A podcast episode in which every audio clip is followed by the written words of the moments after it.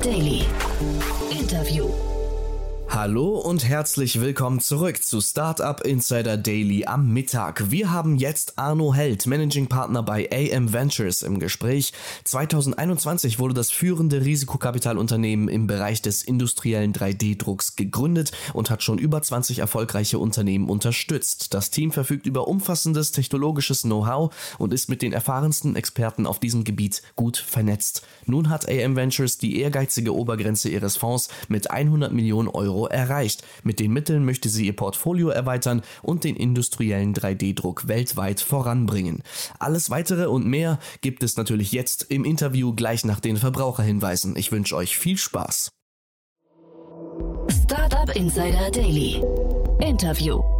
Sehr schön. Ich freue mich. Arno Held ist hier, Managing Partner von AM Ventures. Hallo Arno. Hallo Jan, vielen Dank für die Einladung. Sehr, sehr gerne und erstmal Glückwunsch zu eurem Closing. Dankeschön, ja, ja. fühlt sich sehr gut an. Die Taschen sind voll, jetzt könnt ihr investieren, ne? Ja, so äh, fühlen wir uns ebenso, genau. Wahrscheinlich ja. auch genau zum richtigen Zeitpunkt. Ja, ähm, Ihr seid aber schon länger am Markt, ne? Ihr seid schon länger am Investieren.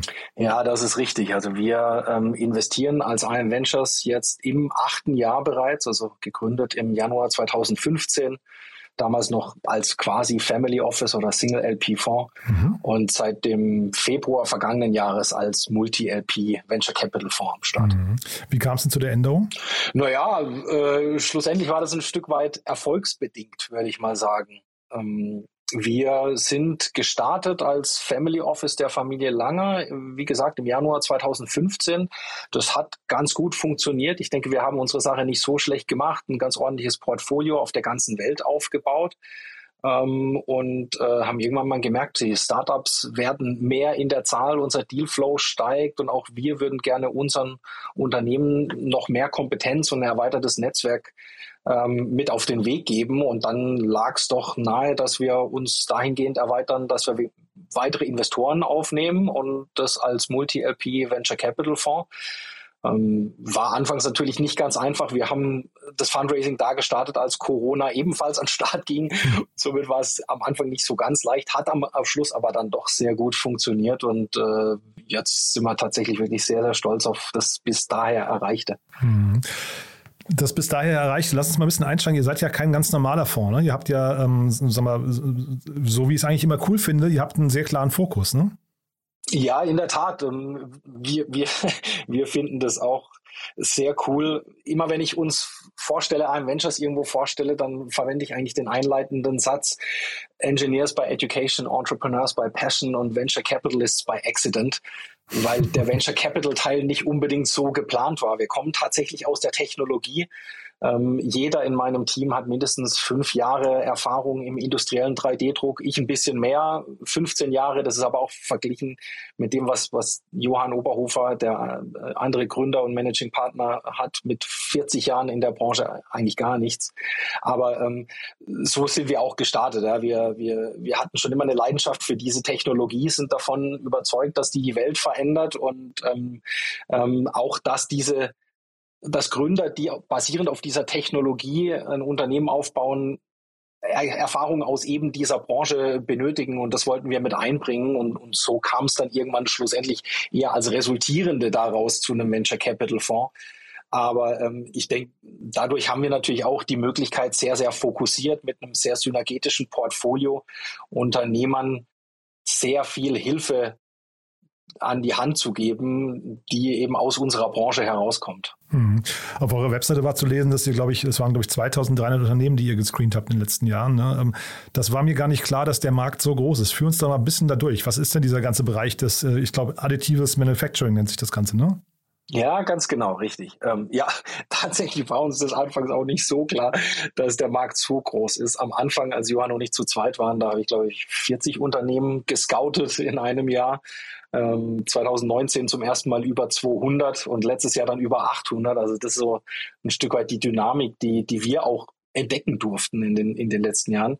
Aber schlussendlich, was ist der Markt? Naja, ähm, ich kann mal erklären, wie wir scouten. Wir schauen uns in, wir haben uns die Branche für uns in, in vier verschiedene Kategorien unterteilt. Software, das ist recht klar, Hardware, neue Werkstoffe, also Materialien und Applikationen.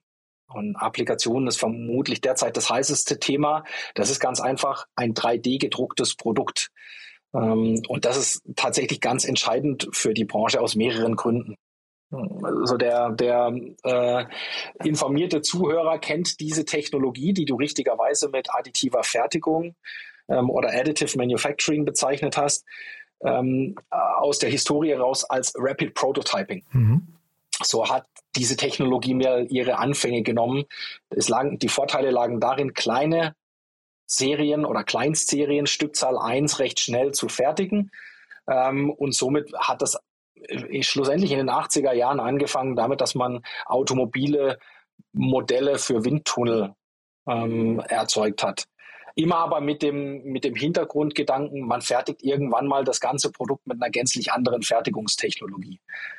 Ähm, über Zeit hat sich dann eine gewisse Kompetenz eingerichtet bei, bei Ingenieuren, die verstanden haben, hey, wenn ich Produkte ganz anders designen kann, beziehungsweise wenn ich eine ganz andere Fertigungsmöglichkeit zur Verfügung habe, dann kann ich die anders gestalten und massive, ma massiven Wert generieren, massiven neuen Nutzen erzeugen, wenn die Maschinen besser produktiver werden und neue Werkstoffe verarbeitbar sind. Und da sind wir tatsächlich heute. Also 3D-Drucken bedeutet, ich baue Teile auf, im Gegensatz zu subtraktiven Fertigungstechnologien der, sage ich mal in Anführungszeichen, alten Welt.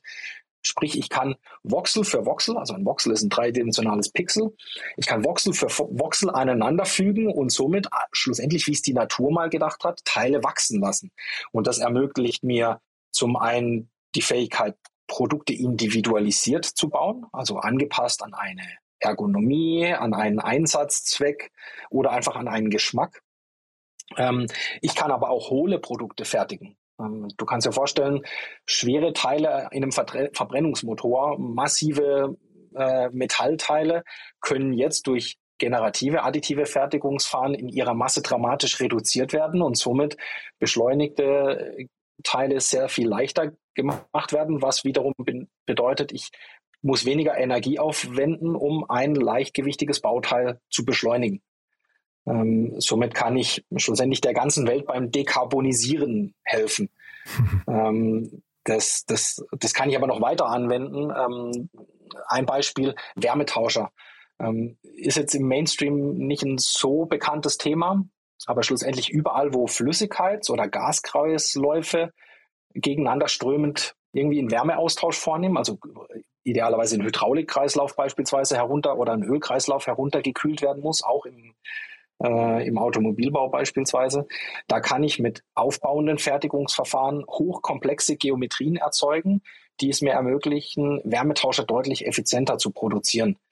Ähm, das ist auch wieder im Automobilbau hochinteressant. Heute sind im Verbrennungsmotor mehr als ein Dutzend Wärmetauscher verbaut aber auch in der Consumer-Elektronik. Ähm, in jedem Handy ist ein Wärmetauscher ähm, hat man damals beim Galaxy Note gesehen, als ich das selbst in Brand gesetzt hat. Da hat tatsächlich der Prozessor so hoch getaktet und der Wärmetauscher nicht mehr vernünftig funktioniert, dass dieses äh, Device sich da selbst entzündet hat. Aber auch in jedem Laptop sind, sind zwei Wärmetauscher eingebaut. Und überall, wo diese Geometrien verbaut werden, kann ich durch intelligente Algorithmen, die mir neue Geometrien erzeugen, die Effizienz dieser Produkte massiv verbessern. Und das äh, passiert nur, das kann nur gemacht werden durch 3D-Druck.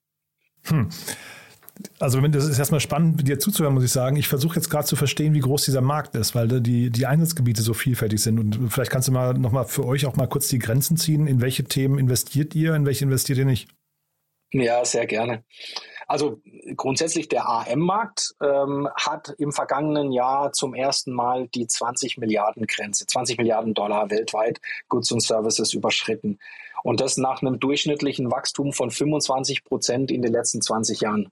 Also da ist eine wirklich extrem spannende Dynamik drin und eigentlich erst seit zwei Jahren geht diese Applikationsseite, also die, der Teil der 3D gedruckten Produkte massiv in die Höhe. Daher gehen wir durchaus ähm, basierend auf den Daten, die wir die letzten Jahre erzeugt haben, davon aus, dass, dass das große, steile Wachstum uns erst äh, bevorsteht. Ähm, der Markt, schlussendlich geht es ja immer darum, in welchen Verticals wird diese Technologie eingesetzt. Und da kann man schon sagen, so die Uranwendungen, die kommen tatsächlich aus der Luft- und Raumfahrtindustrie. Das ist ja auch heute noch gerade mit New Space ein massives Thema. Und auch da alle New Space-Themen schlussendlich, ob das jetzt ein SpaceX, ähm, ein, ein, Blue Origin oder ESA Aerospace, ähm, äh, äh, äh, Relativity Space in den USA sind. Alle diese Unternehmen setzen additive, Fertigungs äh, additive Fertigung ein, um ihre Produkte ähm, zu produzieren. Also schlussendlich ist diese Technologie auch ein Auslöser für diese Märkte, aber auch Medizintechnik, ähm, Hüftimplantate, Zahnersatz, ähm, Elektromobilität, ähm, äh, Dentalindustrie. Überall wird die additive Fertigung eingesetzt, sodass eigentlich schlussendlich jedes Vertical mehrere Dutzend Milliarden Dollar groß ist. Vielleicht noch ein Beispiel, was jeder kennt ähm, aus dem Alltag. Dental Aligners, also die kleinen transparenten Schienen, die ähm, sich der Kunde in den Zahn oder ins Gebiss einsetzt, um, um Zahnkorrektur vorzunehmen, ist einer der größten Fertigungscases heute. Da werden an einem einzigen Tag von einem einzigen Unternehmen stand heute 500.000 Aligner gefertigt mit 3D-Druckverfahren. Und da ist es schon massiv im Mainstream ähm, angekommen und das sind eigentlich schlussendlich auch die Verticals, in denen wir investieren. Das heißt, ihr würdet in einen Dental Aligners investieren oder in das Unternehmen, das die Infrastruktur für die baut? Sowohl als auch. Also es gibt eine ganz interessante Anwendung, Dental Aligners, die können nur 20 Prozent der Zahnfehlstellungen korrigieren. Die restlichen 80 Prozent werden über Brackets, also die, die, die Zahnspangen, die wir auch aus unseren Teenagerzeiten kennen, ähm, korrigiert. Und da eigentlich ein recht, guter Beispiel, äh, recht gutes Beispiel. Wir sind in einem Unternehmen, das die Applikation hat, investiert. Das ist Lightforce Orthodontics aus Boston in den USA ähm, hat jetzt erst letztes Jahr in der Series C Kleiner Perkins auch mitfinanziert und ähm, sind aber auch beteiligt an dem Unternehmen, was die Fertigungsinfrastruktur stellt. Das ist Litos aus äh, Wien, ein Spin-off der TU Wien. Die haben die, äh, die Keramik 3D-Drucker entwickelt. Und auch die begleiten wir schon seit mehr als sechs, sieben Jahren auf ihrem Weg. Und man hört es da schon raus, es gibt unzählige Materialien mittlerweile, ne, die durch 3D-Druck irgendwie ermöglicht werden. Das geht ja jetzt bis hin zu, ähm, man liest ja jetzt gerade vermehrt von Häusern, die innerhalb von, glaube ich, 24 Stunden oder so gedruckt werden, richtig. Ne? Ähm, sind das alles Themenbereiche, mit denen ihr euch beschäftigt oder habt ihr da trotzdem eine Spezialisierung dann nochmal? Jein. Also grundsätzlich kommen wir aus einem eher industriellen Kontext, ähm, sprich überall, wo Polymere, und Metalle und Keramiken ähm, verarbeitet werden und in einem industriellen Kontext auf, auf mit hohen Stückzahlen produziert werden. Das ist so, sage ich jetzt mal, unser Home-Turf. Ähm, da, da, da kommen wir beruflich her und haben natürlich jetzt über die letzten Jahre auch die, die, die, die, die größte Kompetenz eigentlich uns erarbeitet.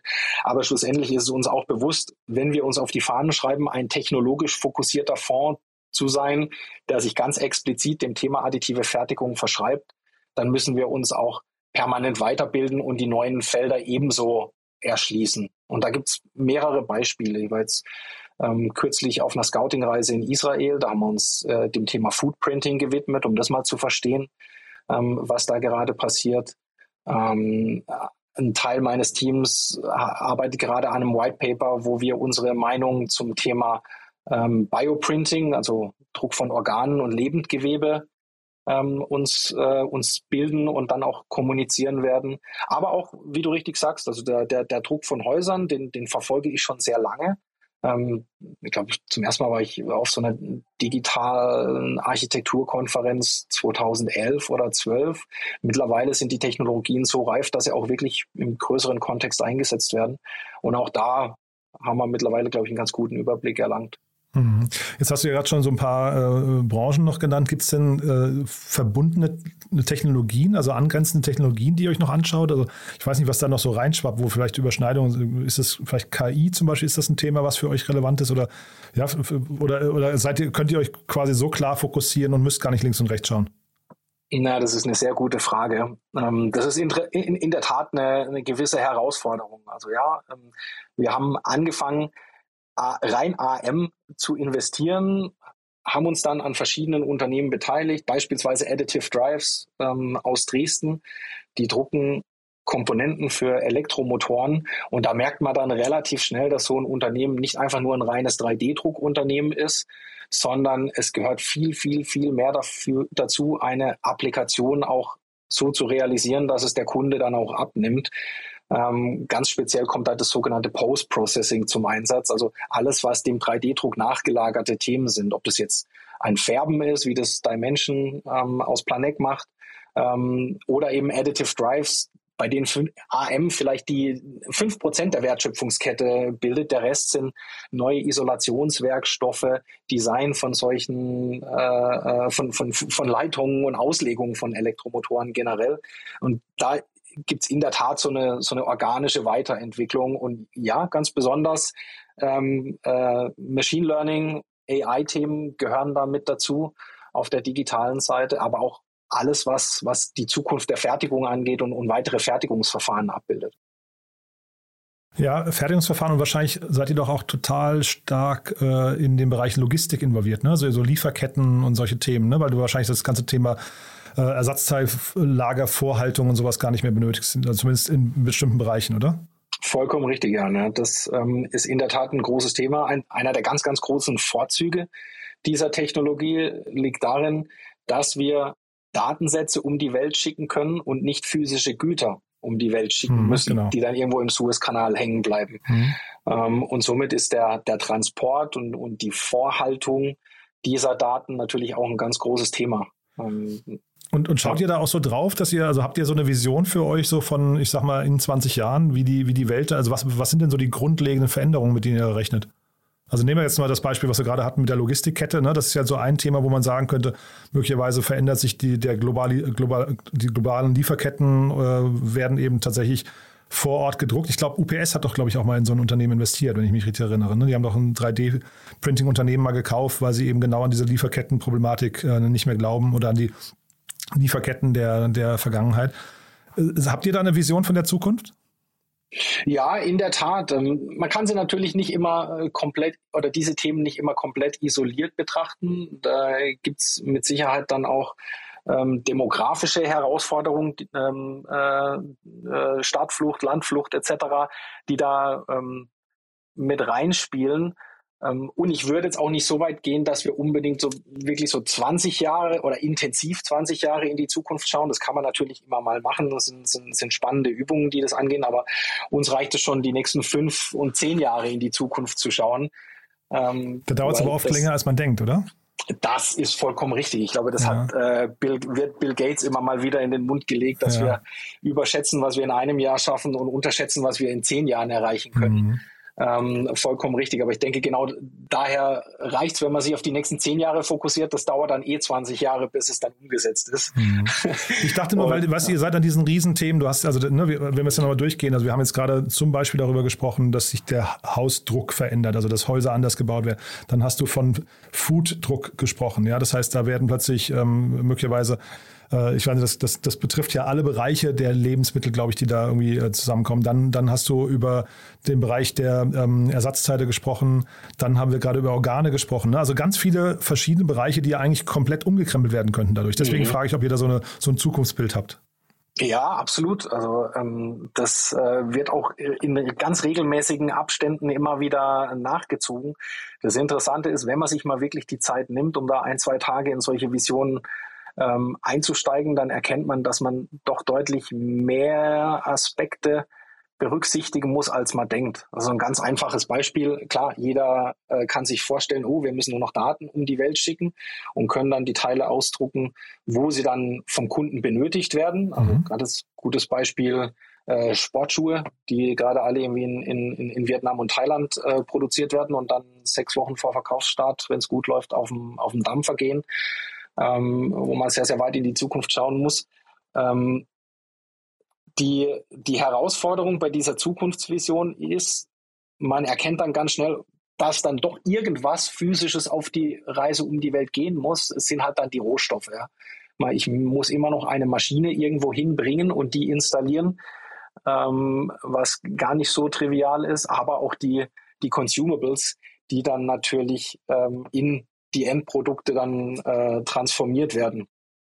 Und da wird es natürlich sehr, sehr spannend, weil für uns ist dann die große Frage, okay, wie werden denn wie, wie können wir sicher, sicherstellen, dass wir vor Ort ähm, überschüssige Produkte oder nicht mehr benötigte Produkte so recyceln können, dass sie direkt wieder bereit sind, ja, auf der nächsten Maschine in, in, in, in Güter, in, in nutzbare Güter umgebaut zu werden. Aber gibt es denn in eurer Welt noch überschüssige Produkte? Äh, das ist ja genau das Spannende, finde ich gerade. Also eigentlich, wenn man das jetzt mal weiterdenkt, ähm, du hast gerade das Beispiel Sportschuh äh, genannt, ähm, dann der müsste ja jetzt gar nicht vorgehalten werden. Der könnte ja auch quasi im Auftrag oder zwei Wochen nach, Bestell nach, nach quasi nach, nach Bestellung irgendwie produziert werden, oder?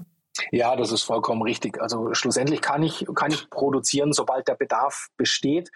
Die Herausforderung ist dann wahrscheinlich eher auf der erzieherischen Seite, für die, für die, für die User und Konsumenten, ähm, dass die nicht jedes Mal, wenn sie gerade Lust haben auf einen neuen Schuh, sich sofort wieder was rauslassen, weil mhm. sowas, dieses Risiko besteht natürlich. Ja, das ist so wie in äh, was man aus dem, äh, aus dem USA-Urlaub in den Restaurants kennt. Wenn ich Durst habe, steht ein Free Refill-Automat daneben, da kann ich mich bedienen, wie ich möchte. Also schlussendlich ist die große Herausforderung tatsächlich eher die die, diese Education, die User, äh, die, die Weiterbildung der Konsumenten, dass man nicht sofort, wenn einem der Sinn nach etwas Neuem steht, das alte Produkt, Produkt obsolet macht, um sich was Neues rauszulassen. Und mhm. da ist mit Sicherheit noch ganz viel Arbeit notwendig im Design des Konsumprozesses an sich. Ist aber eine Kommunikationsfrage wahrscheinlich hinterher, ne? Denn du, also wir, wir kommen jetzt in so eine Generation, die irgendwie Zero Waste irgendwie lebt oder zumindest äh, versteht. Und ich kann mir schon vorstellen, wenn du das richtig kommunizierst als Marke, wenn jetzt ein Adidas hingehen würde und würde sagen, okay, man, auf unseren Schuh muss man zwei Wochen warten, aber dafür produzieren wir auch keinen einzigen zu viel und keinen einzigen unter schlechten Bedingungen. Ähm, mhm. Also keine Ahnung, das ist jetzt vielleicht auch nicht verallgemeinerbar auf, auf jede andere Branche, aber ich kann mir das schon vorstellen. Das aber gilt ja für Food zum Beispiel genau gleichermaßen. Ne? Ja, absolut. Also. Ähm, schlussendlich, schlussendlich überall, ähm, wo irgendwas konsumiert wird, ähm, ist ganz viel Enablement und, ähm, und Ausbildung der User notwendig, um mhm. zu verstehen, was denn mit jedem Schritt, mit jeder Entscheidung auch an, an Konsequenzen da ähm, um, äh, realisiert wird. Sag doch nochmal einen Satz zu den Kosten. Wie, wie gleichen sich denn die Kosten gerade an? Also hat man die Chance, dass irgendwann so ein Turnschuh, der ähm, quasi jetzt hier vor Ort gedruckt wird, irgendwie auf ein ähnliches Kostenniveau käme wie der aus äh, Vietnam? Mm, ja, ja, äh, durchaus. Wobei es natürlich immer schwierig ist, ein 3D-gedrucktes Teil mit einem ähm, massengefertigten Teil zu vergleichen. Mhm. Ähm, 3D-Druck kann Wert generieren, der über den äh, massengefertigten Wert hinausgeht.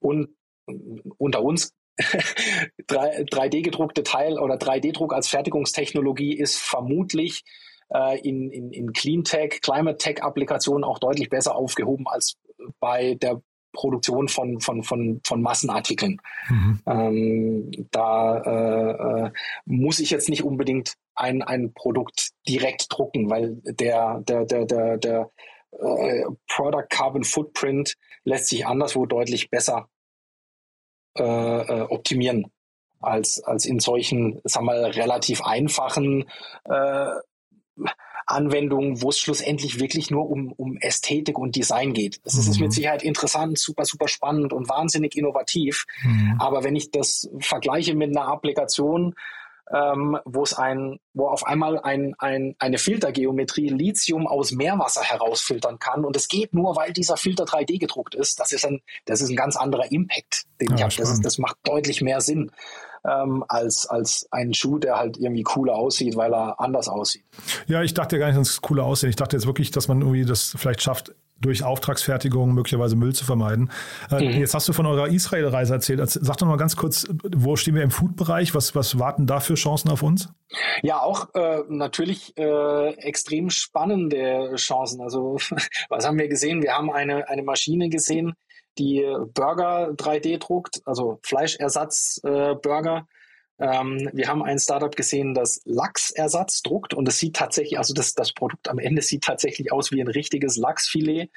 Ähm, wird aus mehreren Komponenten zusammengedruckt, sodass es Muskelfleisch und Kollagen äh, gibt.